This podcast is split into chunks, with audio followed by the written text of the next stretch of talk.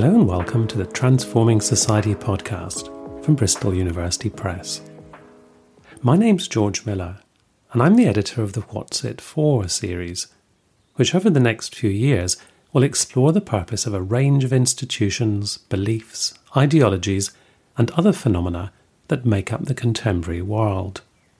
From veganism to AI, nuclear weapons to the monarchy. Inherent in the series concept is the idea that the answer to the question will most probably be complex and up for debate, but that it's worth asking in order to think about how the future could be better. The series launched in March with three titles War, Cybersecurity, and Philanthropy. And to mark their publication, I recorded three short conversations with each of the authors. In this second conversation with Tim Stevens, author of What is Cybersecurity For, we discussed a core assertion in that book that cybersecurity is for and about people. Well, in a sense, cybersecurity is all about ones and zeros and protocols and hardware and software and network configurations and systems administration and so on, antiviruses, firewalls, you name it. It is about that stuff. It absolutely is, because that's the warp and weft of everyday computer security. Those are the types of things that, that, that the technical folks deal with in this field. It absolutely is about this stuff. But there's something more to it than that. And the essential question is why are we doing all that stuff? Is it just to secure computers, networks, and systems for the sake of it? Well, the answer, of course, is no.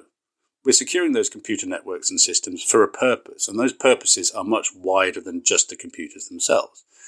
They're issues of society, they're issues of economy, of politics, of culture and ethnicity and identity. Um, and ultimately, those are all social issues, which means that when we talk about cybersecurity and what cybersecurity is there to secure and protect, and we have to talk at the level of the social, which means talking about people. So, in, a nutshell, um, yes, it's about the ones and zeros, the technical stuff, but there's a whole other sort of environment, landscape, if you like, of security issues that, that touch on the human as well. And yet, a lot of the time, it is talked about in a context which would suggest it is narrowly technical, isn't it? I guess because those who are most knowledgeable about it have that technical knowledge. But I guess you would say there's a danger in regarding it purely in, in that way. There's there's something that gets missed out, which is quite important, and your book is partly an attempt to kind of write that back into the the story, isn't it? It is, yeah. I, uh, one of the problems with any field, and I'm not singling out cybersecurity here, is that if you turn it over to the technicians and the scientists and the engineers, and you ask them to provide some form of governance in that space, you end up with technocratic solutions that quite often the human drops out of those particular equations. And when that's elevated to the level of policy, you end up with some very bizarre outcomes indeed. So trying to write the human back into this, I don't think is a particularly controversial proposition, even though it might be sound weird to some people, and that's absolutely fair enough. That's great, in fact. It might intrigue you to, to find out why there's this other aspect to it. But I would ask people, you know, think about, well, okay, so why do we have a national cyber strategy?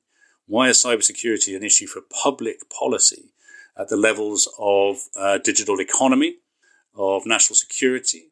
Uh, why is it talked about at the UN Security Council or the General Assembly? There are dozens of international organizations that look at cybersecurity all the time, not all of which, by any stretch, are composed of technical individuals. They're politicians, they're diplomats, they're experts in economics, uh, and so on and so forth. So, you know, already we're in the space whereby cybersecurity is, is so much more than just a technical proposition. I was thinking one very basic way in which cybersecurity is about humans is that the threat to networks and therefore our security comes from other human beings. They're not they're not sort of naturally occurring phenomena like the weather. They come in the form of criminal threats and they come in the form of um, I suppose threats from states and, and state like entities. You know, and one thinks of you know cyber warfare as the ultimate form of that. Is that divide between those two worlds quite a useful way of thinking about the nature of threats that, that cybersecurity addresses?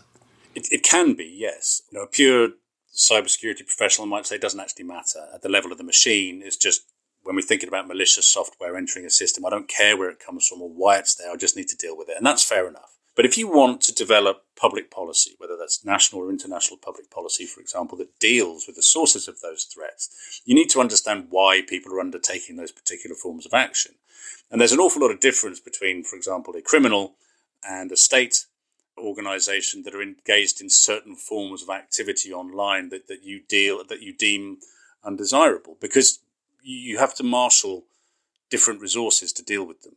There's different discourses and discussions around it. There's different people to convince. There's different international fora in which you might need to do some work. There's different alliances and different skill sets that you need to draw upon. So it can be it, it can be very very useful. And of course, the law is different. You know, international law around what you can do to a citizen, a civilian, a criminal in another state is very much very different to what you can or cannot do towards a state entity um, outside of your borders. So I think it can be very, very useful way of distinguishing between you know the criminal and the political in terms of what you need to counter it. What would you say, Tim, to someone listening to this who's who says, "Well, it's all very well insisting on you know writing the human back into the story of cybersecurity, but isn't it all in reality controlled by big tech? It's big commercial interests, even more than governments, who actually decide on the contours of the cyber landscape in which we all have to live, and there's not much that we as individuals can do about it. It's, it's an interesting idea, and I, I think there is some validity in it in the sense of you know how how you know whether we use Apple or Android or Microsoft uh, or we are we use Google for our search engine or whatever it is. You know these are huge, these are enormous high tech ecosystems that spend an awful lot of their money every year and, and, and resources and investment and so on on security.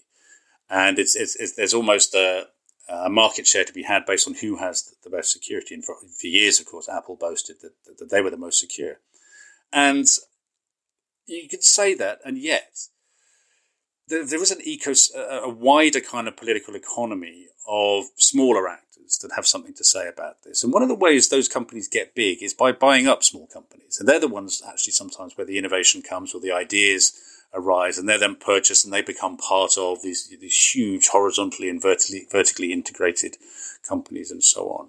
But that's not the whole story, I suppose. I, I, I think the reason why it's not just the tech companies that we should be looking at, big or small, is because despite the fact they have enormous agency and power in the international system, they're not the only major actors. And I think it's very clear to see that particularly large states like the US, China, and the European Union, which I know isn't a state, but is actually probably the third largest power in this space, putting an awful lot of effort and resources into trying to regulate um, security, setting the rules of the road. So not just what states can do, but also what companies can do.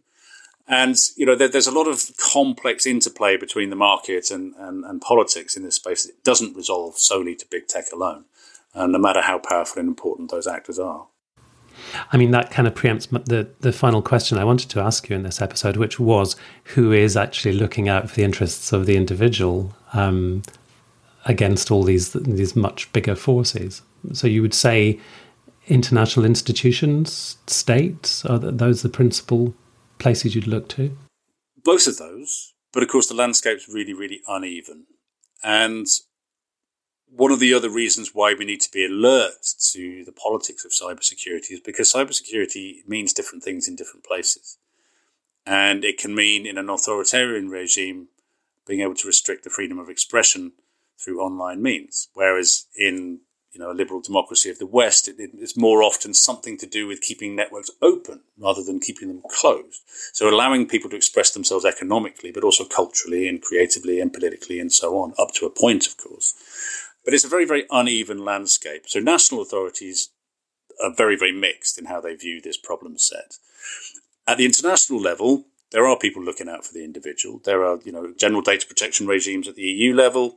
Um, there's also global efforts to try and you know give people better privacy and so on, and to protect their intellectual property, all these kind of things, but also to protect them against things like cyber warfare and cyber espionage. But they're heavily contested at the international level, and the, the progress is actually painfully slow. Of course, the big tech companies you mentioned earlier, they also say that they're looking out for the little guy, right? For a fee, quite often, sometimes not. But there's all these competing forces in this space. And, and I think the concern as cybersecurity, if we look 10, 20 years ahead the future of cybersecurity, is precisely that question you're asking. Know, who's looking out for the individual in this? Or do we risk getting swamped in what is effectively a, a very high value international marketplace for security products and solutions that actually has got more about making profit or making political capital than it does um, about protecting you and me. That was Tim Stevens, whose book, What is Cybersecurity For? is available now. There are more details about it and the other titles in the series on the Bristol University Press website at bristoluniversitypress.co.uk. That's it from me for now, so thanks for listening and goodbye.